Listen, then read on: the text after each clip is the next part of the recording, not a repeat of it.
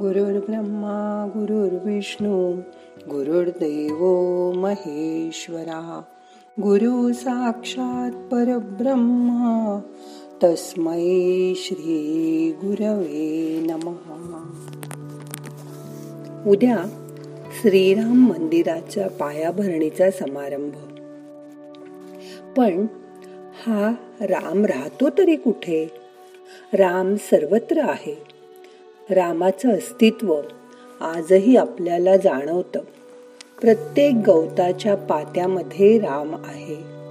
तसाच तो अणुरेणूमध्ये भरलेला आहे. सर्व चराचरामध्ये तो आत बाहेर राम भरून राहिला आहे. श्रीराम जय राम जय जय राम या तेरा अक्षरी मंत्रामध्ये खूप सामर्थ्य आहे. रामाच्या रूपात. योग्यांना ज्याचे दर्शन दुर्लभ आहे तो देवांचा देव मी राम रूपात पाहिला आहे. त्याचे ते साजिरे गोजिरे रूप कितीही पाहिलं तरी समाधानच होत नाही.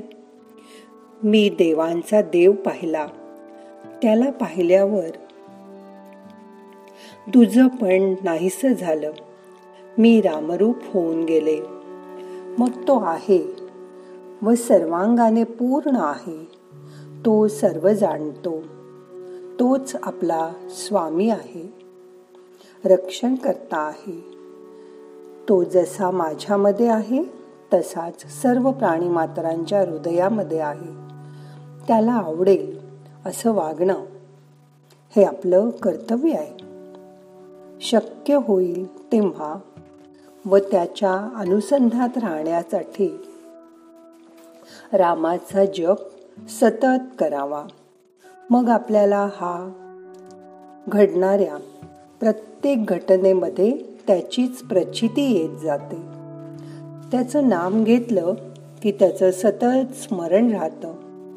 नामस्मरण हे ईश्वर दर्शनाकडे नेणारी अंतरयात्राच आहे जणू. ही आतील यात्रा करताना धारणा व ध्यान ही दोन मुक्कामाची स्थानामध्ये येतील. ही अंतरयात्रा संपताना धारणेमध्ये मन रामाला घट्ट धरून ठेवतं. नाम घेणारा जिथे जातो तिथे तू माझ्या सांगाती. अशी अवस्था येत जाते.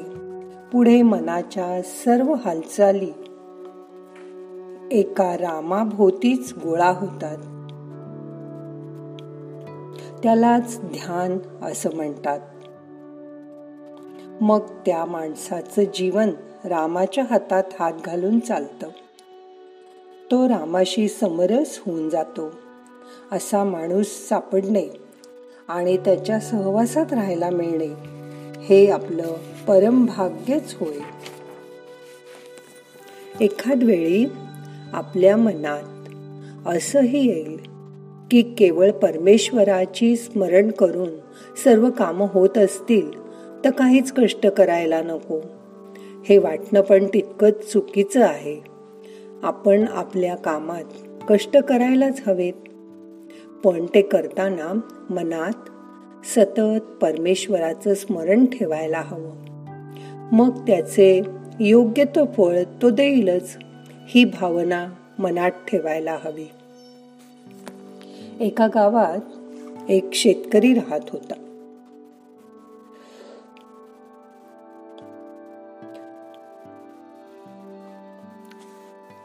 तो शेतकरी अतिशय मेहनत करून शेती करत असे.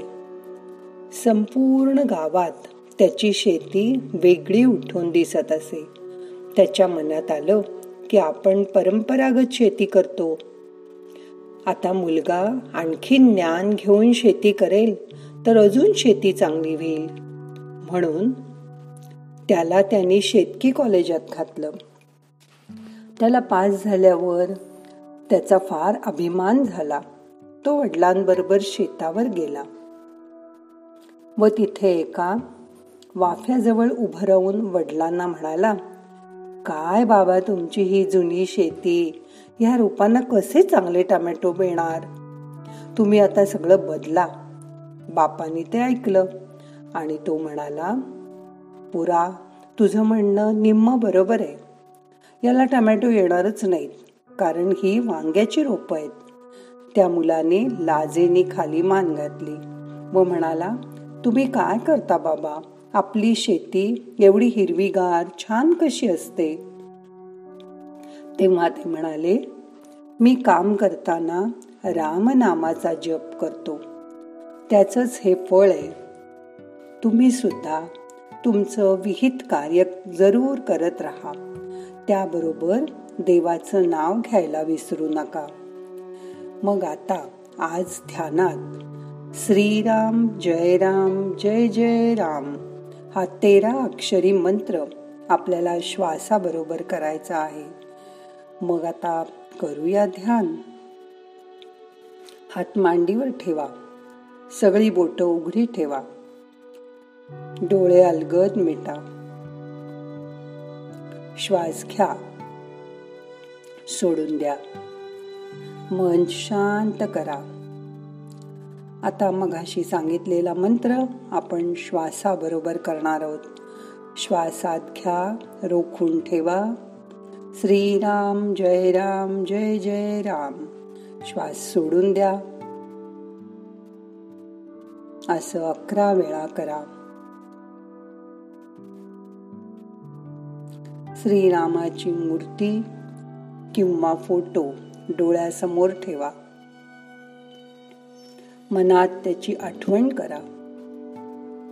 आणि अकरा वेळा मंत्र म्हणा.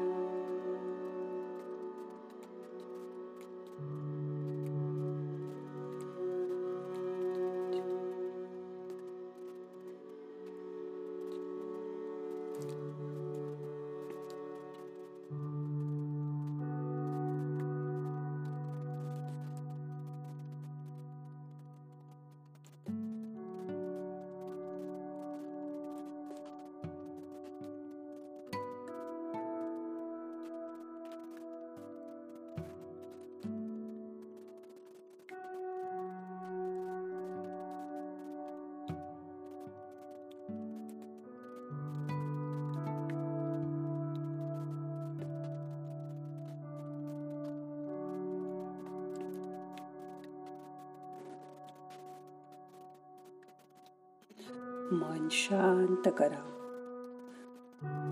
श्वास घेऊन हा मंत्र केला की आपल्याला प्राणायाम केला जाईल. म्हणून हा मंत्र श्वासाबरोबर जप करा. आता मंत्र म्हणणं थांबवा. आता मन शांत झालंय.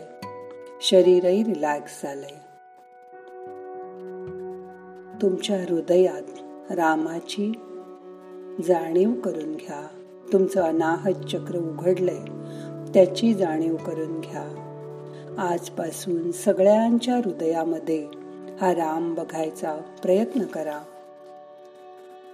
सगळ्यांशी प्रेमाने वागा. सगळ्यांना प्रेम द्या. आपल्यासारखाच दुसरा आहे याची जाणीव करून घ्या. मन शांत करा.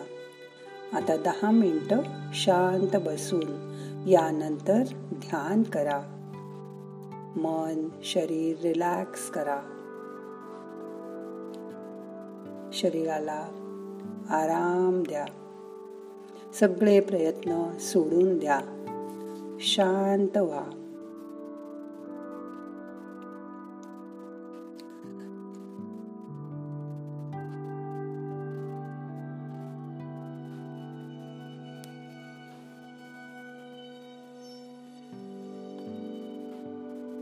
नाहम करता हरिक करता हरिक करता हि केवलम। ओम शांती शांती शांती